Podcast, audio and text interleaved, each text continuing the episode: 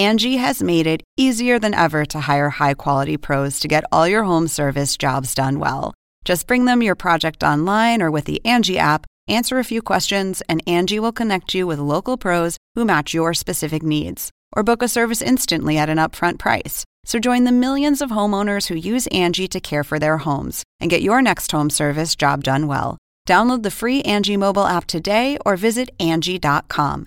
That's A N G I.com.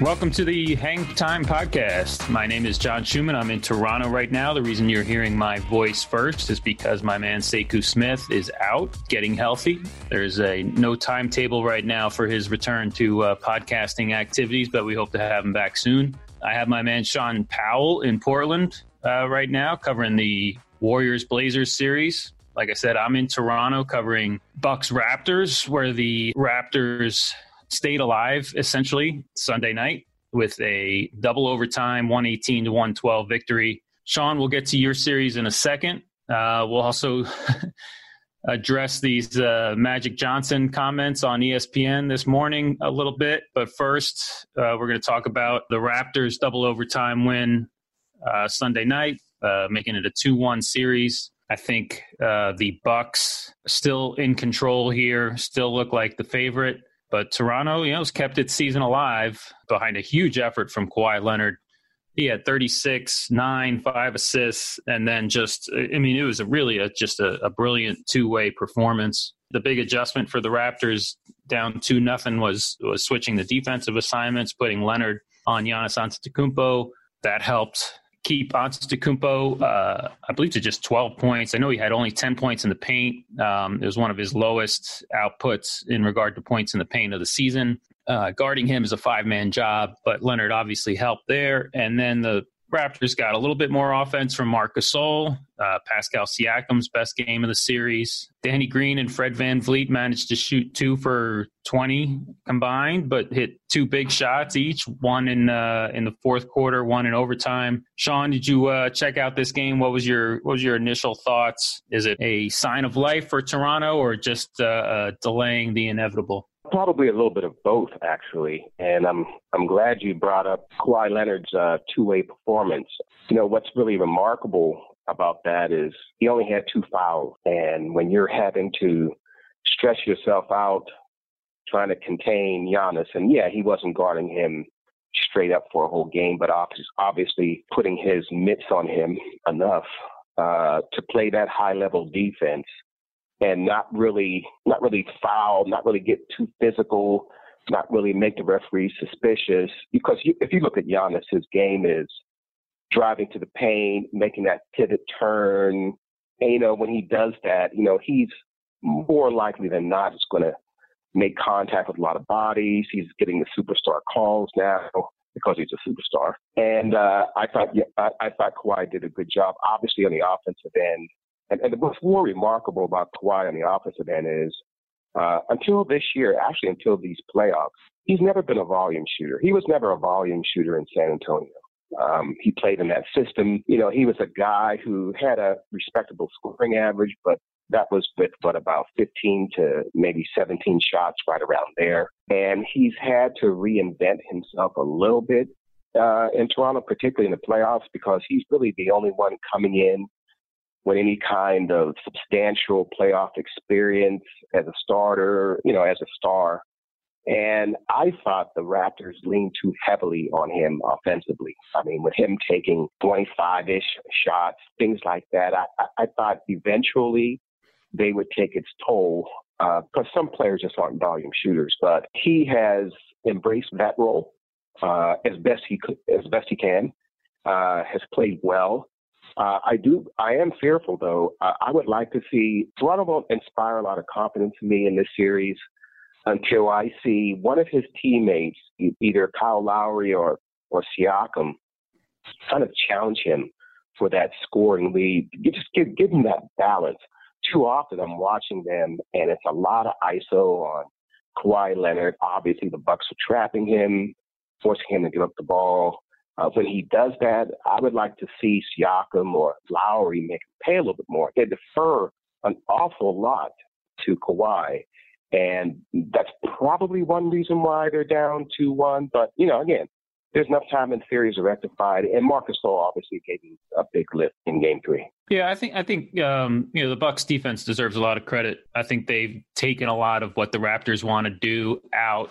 Um, there was one late game possession Sunday night where Mirotic basically blew up the possession. The, the, Raptors were trying to get Siakam on a post up, and Mirotic just wouldn't let him get the ball. And then Toronto ended up getting having to chuck up a shot with maybe one second left on the on the shot clock. And there was a lot of that. I mean, on both ends of the floor, where neither team could really get um, actions going towards the basket, and especially on the Toronto end, you ended up seeing they, they tried to post Leonard against Malcolm Brogdon, couldn't get it to him in the post, so he had to just sort of just go back out to the perimeter and and take a handoff, twenty five feet, thirty feet from the basket, and just play one on one. it wasn't pretty, and the one on one stuff really didn't work. I think the difference in the game ended up being um, a couple of fast breaks off of uh, steals. Danny Green got one deflection, and then Leonard himself got one deflection. Uh, Malcolm Brogdon actually beat him to the to the ball, and then Leonard just snatched it away and got a second fast break dunk in that second overtime. And your point about him, you know, being a volume scorer is is is valid, and and he's done it while maintaining his efficiency. I mean, he's second in the postseason in scoring at 32. Only Durant's higher and Leonard is third in true shooting percentage, which is you know measuring you know efficiency um, at the same time. So I mean, he's doing it and he's doing it efficiently. Uh, it's a great, fascinating stat. In this postseason, Leonard has six games of 35 or more points. That's as many games of 35 or more for the Raptors in the playoffs as DeMar DeRozan and Vince Carter combined. They each had three uh, games of 35 points in their playoff careers with Toronto. Kyle Lowry is second on the uh, list with five, but Leonard has six already in just one post postseason. He was just uh, a force. I mean, it is. I mean, it's it's just it's going to be a fascinating summer, no matter what happens in this series with with free agency with this guy. I think I've said it before on here is that this postseason just makes it clear that and as far as this free agency class, there's Kevin Durant and there's Kawhi Leonard and there's everybody else. They are just, uh, I think they are the two guys that can just turn uh, or change a franchise by themselves. Um, we're seeing it Toronto. We're seeing Toronto's load management program benefit uh, them. He played 52 minutes. He had never played more than 46 minutes in a game before in his career, and he played 52, and that was hobbled most of the way because in the first three minutes, he he got a fast break layup and either injured his left leg on the on the takeoff or on the landing, but he was hobbling down the floor um, after that and never seemed to be uh, fully recovered from that uh, all night. But he played 52. They basically mirrored his minutes. I think there was a point in the fourth quarter where Nick Nurse wanted to buy him a rest, um, but then Antetokounmpo was about to check back in, and he said, "Well, I, you know, and he looked at Leonard, and Leonard said, "I'll I'll stay." And so basically, he played 52 because they wanted him on the floor all the time with when Antetokounmpo was out there, and and then uh, and and your point about him not fouling is great too because it seemed like everybody in that game was in foul trouble except for Kawhi Leonard. Antetokounmpo fouled out uh, early in the second overtime. Kyle Lowry fouled out. Norm Powell fouled out and yeah, being able to defend like that without fouling is a is a huge and important skill. So you know, we'll see what, what how the the rap both teams can recover from this one. I can be sure that uh, Antetokounmpo is going to try to come out in Game Four um, and have a much bigger game. It'll be another challenge for Toronto to defend him as well as they did in Game Three. Game four is Tuesday at 8:30 Eastern on TNT. Shaun, you got any sort of feeling going forward with this series? Well, I would be a little surprised if Toronto won. Uh, not shocked, not shocked, uh, but a little surprised. Uh, regarding Kawhi, uh, if you if, if you looked at his pattern during the regular season and his minutes restriction and how they kept him out, if this was a regular season, there's no way he would play next game. He might not even play the next two games. Given the way, right? Given number one how many minutes he played in Game Three, but not only that, given how he landed after that dunk, and um, so he only has really less than 48 hours now to recover from that. And the next game he plays, it's going to be another intense game. It's not like you know they're they're playing the Sacramento Kings. He's yeah. going to have to play close to 40 minutes. high level basketball on both ends. And it'll be interesting to see how his body holds up. Understand that not only did he not do that during the season, we're now in late May. And, um, it, you know, look, he looks physically fit from my standpoint, from my viewpoint, but I think his body will, will see the ultimate test. And just one other thing about the about the Raptors. You know, I was really surprised how Nick Nurse stuck with Gasol rather than going with Serge Ibaka in, in, in the fourth quarter. Uh, I thought that cost them in game 2 mm-hmm. because Marc Gasol couldn't get anything going. And I was like, where is Serge Ibaka? Yeah. Uh, not that, not saying that Serge Ibaka is playing out of his mind or anything like that. Yeah. Well, we would have saw him if Gasol picked up one more foul. yeah, well, I was really surprised that Nick Nurse stuck with Marc Gasol once again in game three. Now he was rewarded for that, but uh, you know, you know that'll, uh, you know, I'll be really interested to see how that goes. I still think uh, I agree with you. I still think the Bucks are in the driver's seat. How many times do we see Giannis have two straight games where he's not the best player on the floor? Um, you know, again, that percentage will be put to the test. And, you know, Malcolm Brogdon, who obviously missed some games prior to this series, uh, you can see him starting to warm up and get a little bit more comfortable. Um, and maybe he has an, an, even bigger impact for the Bucks in Game Four. It, it, there, there are a lot of basically there are a lot of storylines going in uh, for this Game Four that will largely dictate who's going to win this series. Yeah, the Bucks went almost the whole season without losing two in a row. Um, I think it was finally in in March at some point when they finally lost two in a row for the first time. And back to Leonard's in- injury, we were all trying to figure out in the press room afterward which leg he hurt because we watched the the initial play in the first few minutes where he got a fast break and looked like he was going to dunk it, ended up l- laying it up. So maybe he he hurt his leg on the way up because he sort of put in a finger roll and he seemed to grab at his left leg. And then we were watching the the huge lefty dunk in the second overtime, and he sort of landed awkwardly on his right leg at that point, um, and grabbed at his right leg. And so we were wondering, like, maybe he injured both in that game. After the game, he was the last guy, you know, to talk to the media because he was getting treatment for a long time. And then, like after every other Raptor had spoken, uh, we sort of peek in the back and we see him just getting in the cold tub.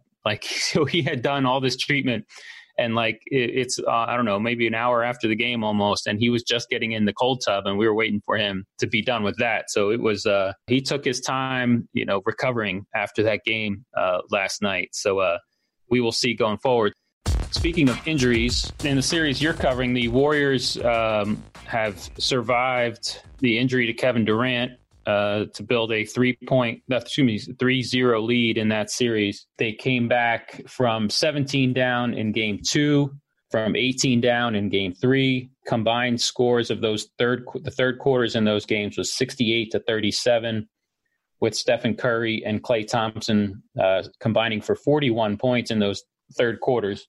So outscoring the Blazers by themselves in those two third quarters. Shaun, I, I, don't, I don't, think we're going to say that the, the Warriors are are better without Kevin Durant, but what do you think they've sort of found out about themselves in these in these three games uh, playing without KD? Well, clearly, I think they're more motivated, uh, and dare I say, they're more woke uh, without Kevin Durant. Uh, there is a sense of urgency that hasn't always been apparent with this team uh, over the last couple regular seasons because, you know, if you're the Warriors and you have that much talent, I guess there's just a natural tendency to kind of coast a little bit, take a little vacation during the season, have some bad losses, have people wondering whether the sky's falling, all that stuff before you, you know, correct your world when the games truly count. Uh, I, I think that since Kevin Durant went out, not a single minute of that has seeped into their psyche, their preparation, their execution. So, no, they're not a better team, but I do think they're a more motivated team, uh, if that makes any sense. Um, I think you see that with Draymond Green whenever he gets the ball and he's he's relentlessly attacking. I mean, he attacks from every minute he's on the floor. That is a great sign. I think you see it in Steph Curry, who's, you know, he, he there's probably a part of Steph that has a sense of satisfaction. You never really see his ego that much, but I bet his ego is really being fed here uh, because you know suddenly there's no question who's the uh, the top option anymore, and he's got to be feeling kind of frisky and young and nostalgic, and to you know in terms of how the system ran before Kevin Durant when he, you know, when Steph won those two MVPs. And I think he gets to show the world that he is still that same player uh, when given uh, that much weight in the offense and in the system. Also, I think you see it with Klay uh, Thompson. You know, we always wondered, you know, what Klay would look like if you took him off the Warriors and say you put him on the, uh, I don't know, the, the Charlotte Hornets or the Orlando Magic, where you know he's the guy and I, I think he gets a bit a, a bit of satisfaction in that because there are times when he is the guy, you know, over these last uh, what four games, and he, he's he, he's coming off screens, and there's not just a green light. There's a like flashing green light, like Klay, get the ball, shoot. And I think he kind of likes that. I think his again, I think these guys are are trying to take advantage of Kevin Durant being out by producing their most aggressive basketball. Not only the, not always their best basketball, because as you said, you know, they trailed by 17 points and 18 points last two games, but some of their more aggressive basketball. And I think that's what you're seeing. I think you're seeing a collective uh, group play aggressive basketball without Kevin Durant. And let me just add one other thing. I think the unsung hero in this series is Steve Kerr. Uh, a couple things Steve's had to do. Number one, when you, you know, when you're without a player of Durant's magnitude, uh, you, you don't have a training camp to do it all over again. You have to basically tweak your system on the fly in the postseason to uh, sort of minimize Durant's loss. And what Steve Kerr has done is not only mix uh, his system, you know, tweak his system. But he's he's got great confidence in you know guys like Quinn Cook and Jordan Bell, and, you know, uh, Alfonzo McKinnie, Jerebko. You know, he's pulling these guys off the bench, and they're coming in. They're not shy. They're not nervous. They're they're producing. I thought a telling uh, moment was uh, when Jordan Bell missed that dunk uh, in Game Three and, you know, he just, you know, look, the world is watching him. He misses a breakaway dunk, comes over to the bench. Obviously, you know, he's confronted first by Draymond Green, who I thought that was a great leadership moment. You know, Draymond said, hey, man, just brush it off, uh, you know. And then Steve Kerr, and then they come out of the timeout, and Jordan Bell's going back in the game. And I thought a lot of people were shocked by that, that Steve huh. Kerr would, you know, would, would keep him out of the game and make him think about it. No. And I think sometimes when players make a mistake, probably the worst thing you can do is not give them a chance to, you know, make up for the mistake by keeping them on the bench. And, and Steve Kerr put him right back in the game. And, you know, and then Jordan Bell, he makes a couple good plays and then he has another dunk attempt. And that was one of the probably the most forceful dunks you're going to see in the NBA this season because he made sure he, that ball went through the roof. so I, I, I just think Steve Kerr, I think everyone has raised their game, but I just don't want it to get lost and and the brilliance of Steph Curry and Draymond Green. I just think Steve Kerr is just doing a very good coaching job, and, and his staff too, obviously.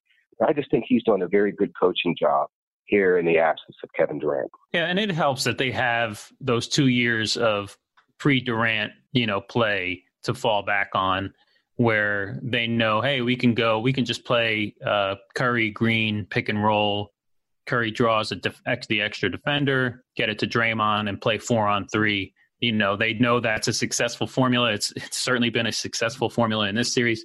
I was looking at the numbers and I was kind of fascinated. I didn't realize this until I looked at it that the Warriors are up 3-0 and the Blazers have outscored them 108 to 102 from three-point range. The Blazers have also outscored them uh, 64 to 56 on free throws. So basically, Golden State has sort of destroyed them inside the arc. It's all been two point shots, a lot of layups, you know, as a, a, a product of that that pick and roll play. Um, um, you know, a handful, some mid range too.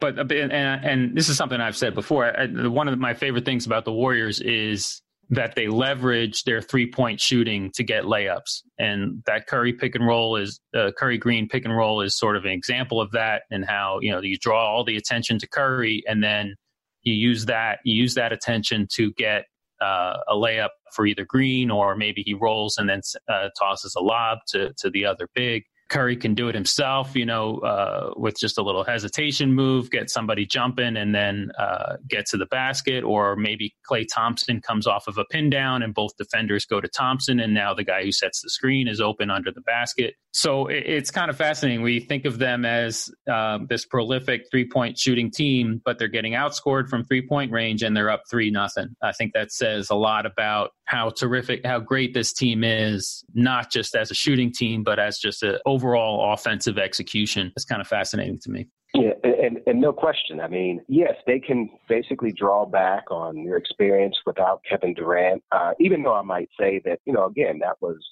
you know, a little bit more than two years ago. But I, again, I just think that what we're seeing from this collective unit uh, has been, I'm not going to say it's been remarkable because, you know, they're probably supposed to be at this point with or with Kevin Durant. And the only remarkable time that I saw was winning that game in Houston, in the closeout game, game six.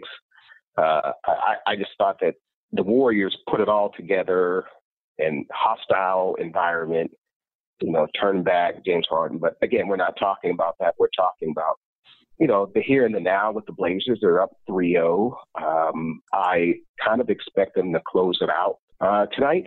I think that uh, they have the momentum. They know that they'll have, what, about eight, nine days rest if they do so. And that gives them a lot of time, uh, not only for the injured players to heal, but, you know, guys like Steph and Dre and, and Klay who've been playing, logging some heavy minutes. So to me, it's a win-win situation for the Warriors in terms of motivation with the, with uh, Game Four on the line. Yeah, and in, in the same vein that it's you know it's not a, it's not shouldn't be uh, a surprise that they are where they are. I don't think it's it it's damning of the Blazers to to be where they are um, down 3-0. You know they've had a, a terrific season. You know they're one of only four teams that's still playing. They beat two very good teams in the first two rounds. Um, so I don't think there's any shame in what you know and where they are at this point. I think also I think it's just maybe a little bit disappointing. Um, you know that Damian Lillard's shooting 33 percent. You know in this series. Credit obviously the Golden State defense for that, but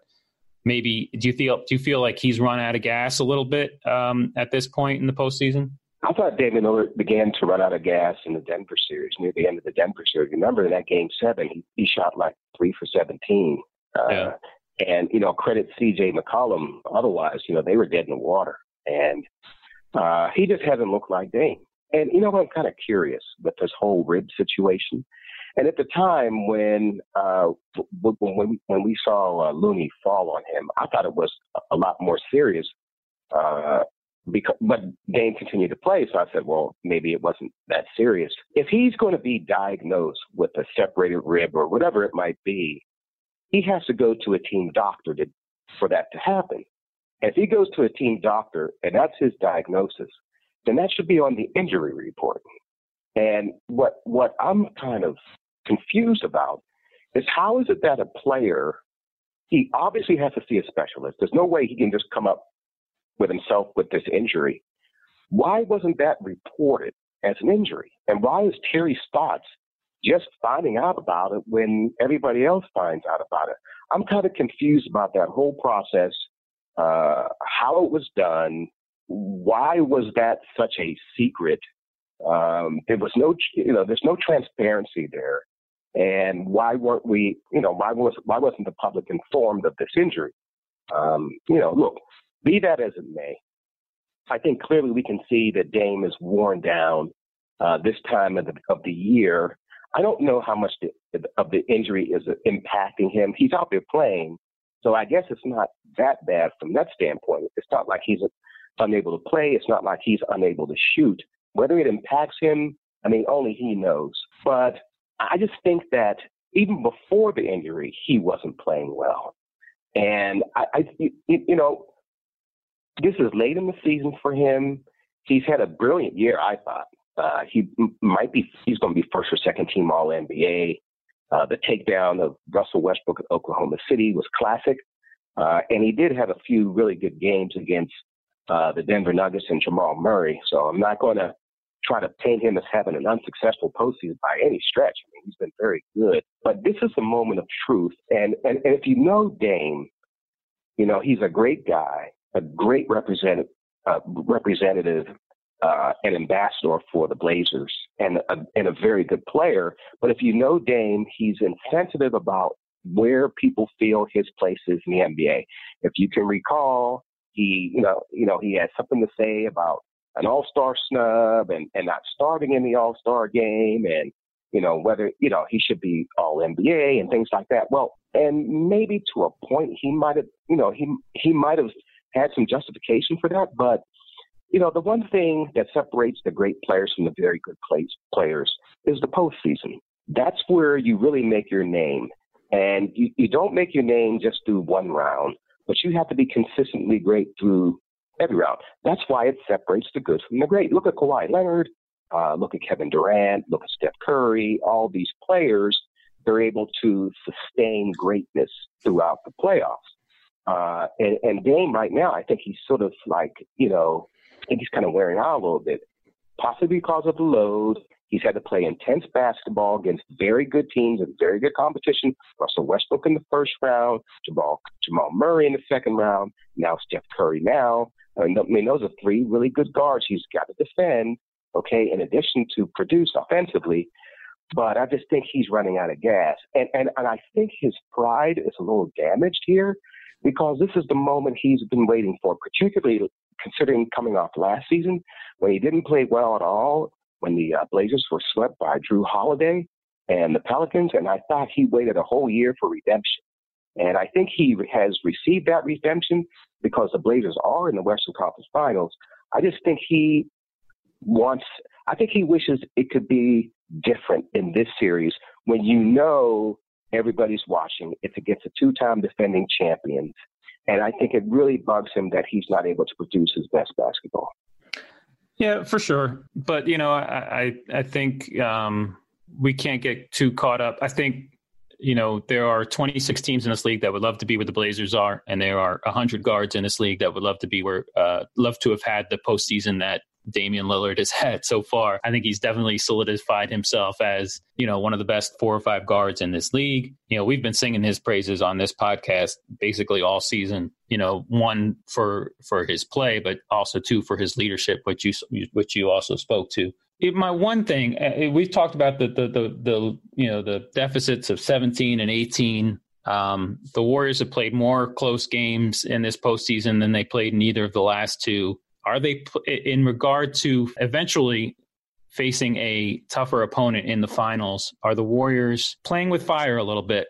Um, are they are they playing well enough where you think they are the clear favorite in the finals, potentially facing the Bucks, maybe facing the Raptors? I think we probably don't know the answer to that until we get, we get more clarity on Durant for sure and to a, a bit of a lesser extent, DeMarcus Cousins. Uh, obviously, you would have more confidence with the Warriors if they go into that the NBA Finals with a healthy Durant, uh, and then you think it's game over if, if DeMarcus Cousins plays. It's game over. Hmm. I, I just don't see how Milwaukee or Toronto could, you know, even last maybe six games. Really? Uh, with, All right. With, with, with a fully stocked Warriors lineup, oh no, that that's no. Really? I, I don't. I don't think I don't think the finals would have much suspense at all. I'm not going to say all that right. the games wouldn't be close, but I think that's the Warriors for sure. Now, if we're talking Cousins doesn't play at all and Durant is limited, then I think that you know suddenly you know some uncertainty is going to creep into that series. Um, uh, you know, the, the Bucks play. Let's just take the. Let's assume that it's going to be the Bucks. Mm-hmm. They play very good defense under Budenholzer. Uh, they're a good three point shooting team, and they bring a superstar. Those are the three things that uh, that's the recipe for a championship team.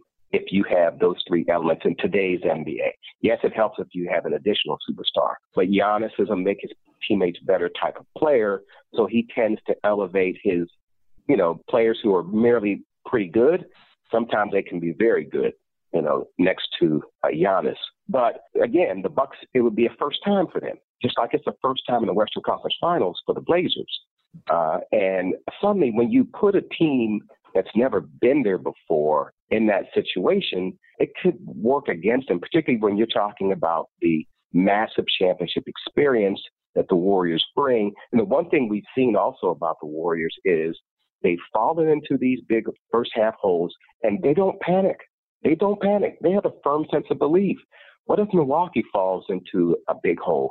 Would they have that sense of belief? Uh, hey, and, hey, and the, the Bucks are uh, four and two in this postseason uh, after trailing by double digits. So I'll, uh, but yes, yeah. I agree that know the, the the finals are another level. Um, it's yep. it's it's very difficult to pick against the Warriors. Um, uh, you know the two-time defending champs until they actually lose, until you actually see them lose four games in a series.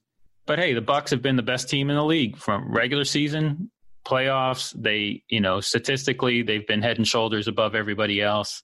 I would, I, am you know, we're not there yet, and I, I don't want to dismiss the Raptors. They have the ability to beat the Bucks on any given night. I think it still be difficult for them to win, uh, you know, three of the next four, which they have to do.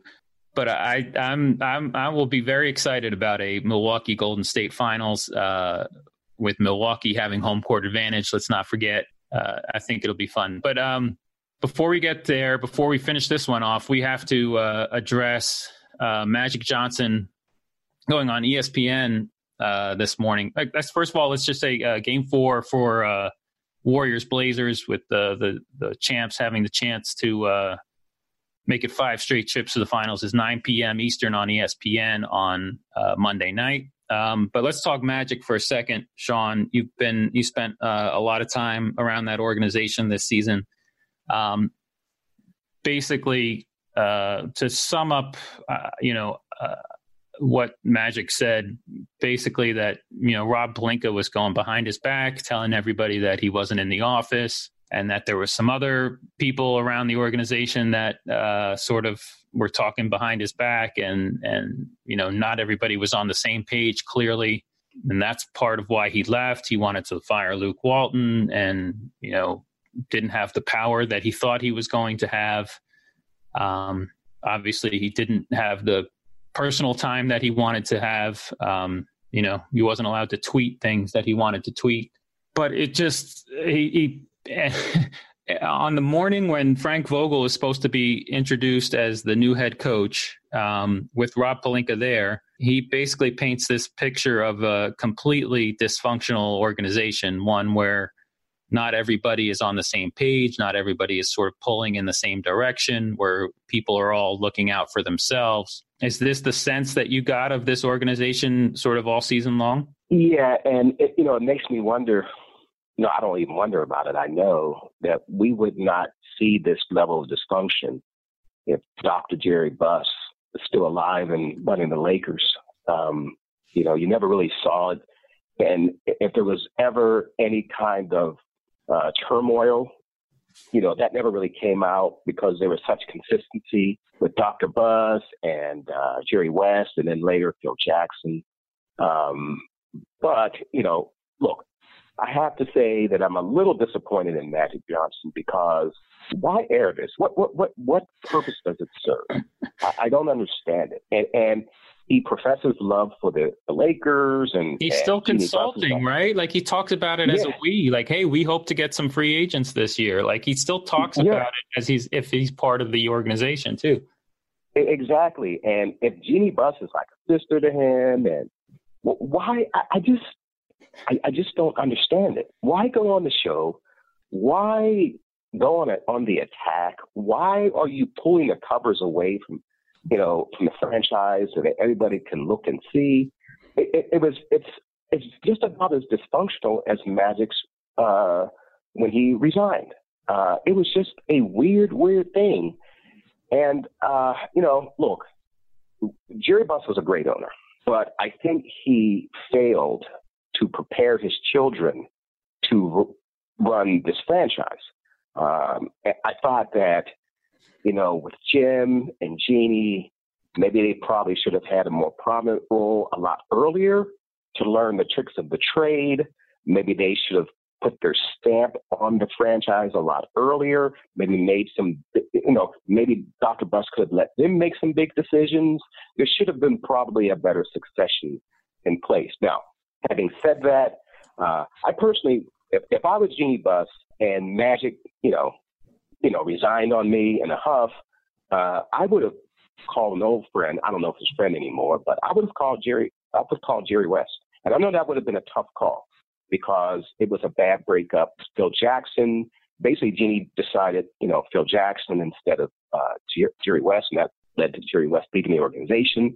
But they they still employed one of Jerry's sons, and so uh, and Jerry West does have a statue in front, and it's not he's not wearing a Clippers jersey, and he's only a consultant with the Clippers. So I would have called Jerry West, and, and I would have just said, hey, Jerry, we need to sit out on top. Uh, because we you know, we would like you to come back and be a consultant and, and at least put someone in place for this organization if you don't want to lead it yourself. And I think Jerry West would have taken that call. Um, but again, they employ his son. Or maybe Jerry West is too smart to get involved with with well with all the other well, voices that are in the room. You know, with all the other voices that are trying to to have input uh, on decisions. Well, then you don't. Then you then you silence the all the other voices, and you tell yeah. Jerry West, you know, you're the guy. But anyway, that never happened, and so what we're left with is Rob Pelinka, who really hasn't had any kind of extensive uh, experience in terms of personnel. Uh, we have a changing of the guard in terms of coach. Although I think Frank Vogel is a pretty decent hire. He's he's a, he's a pretty good coach. I don't know about the Jason Kidd dynamic. I mean, I'm sure. Yeah, that's really know, weird too. Yeah. Yeah, that that's really really. You, you can just see this. You know, sometimes a shoe when a general manager signs a player to a contract, and you know that as soon as they sign into that contract, it's a bad contract. I look at this this arrangement with Jason Kidd. As soon as they said that this was going to happen, I know it's a bad situation. It's not going to end very well. Um, and, and, of all the people, we, there's one person we haven't talked about, and that's LeBron James. And within his feelings about the madness that's swirling around him, uh, I wonder if LeBron still would have come to L to the to the Lakers had he known this was going to happen. If he could look, into a crystal ball and and could see this coming his way, maybe he still would have come to L.A but maybe he would have gone to the Clippers instead. Yeah, and I mean, hey, but the good thing for Lakers is LeBron's under contract for three more seasons. The question is about the players that aren't under contract there and whether a potential free agent is going to look at this situation and decide he doesn't want any part of it. Um, you know, success in this league starts from the from the top. You know, the top of the organization down, and um, we've seen many examples of that um, where uh, dysfunctional ownership um, can you know ultimately leads to dysfunction on the basketball court. And so we'll we will see going forward. I think you know it's funny how like you hear oh there's too many people trying to make decisions in that organization yet they don't really have much of a basketball operations infrastructure. Like they don't have uh, if they have an analytics department, it's minimal, you know, with regard to the rest of the league. If they have a scouting department, it's not um, as robust as most teams and it seems like uh, you know they just they're not very organized, and that uh, does not bode well. But all you know, all it takes is one more you know one superstar free agent to sign on the dotted line this summer, or uh, you know David Griffin to agree to an Anthony Davis trade this summer for you know things to look a lot better in in LA. Yeah, and, and again, uh, if you know the Lakers throughout the decades, it's pretty much a mom and pop organization, uh, and it re- and I don't think they can. I don't think they can move into the next era operating much the same. Yes, okay. Look, they're the Lakers. They're always going to be on the radar of the great players. Uh, LeBron James signed up. I, I, he's still in his prime, even though people think he slipped a bit. I don't think he slipped all that much. Uh, and they have a chance to add to the mix this summer. But even if they were to trade for Anthony Davis, they have to give up, you know, some some pieces. And I'm not so sure that they would automatically be a title contender because we don't know what they would surround LeBron and Anthony Davis with. Uh, but you know, that's a discussion that we'll probably have this summer when we get some clarity just in terms of the draft and free agency and trades and things like that. But the here and the now, uh, you know, it's a it's a it's a it's a franchise that's on shaky ground. Um, and, and, I never thought I would say that about a franchise that employs LeBron James, but yeah. it's a franchise that's that's on shaky ground, and we really need to see how they're going to make it out of the summer to really get a good feeling about where they're headed starting next season. Yeah, I mean, and, and, it gives great ammunition for for for Griff in New Orleans. He can talk to Anthony Davis, say, "Hey, two years from now, do you want to be playing with um, a 36, 37 year old LeBron James in that organization, or do you want to be playing with, um, you know, uh, 21, 22 year old uh, Zion Williamson here, you know, and and Jrue Holiday, who will be maybe 30 at the time."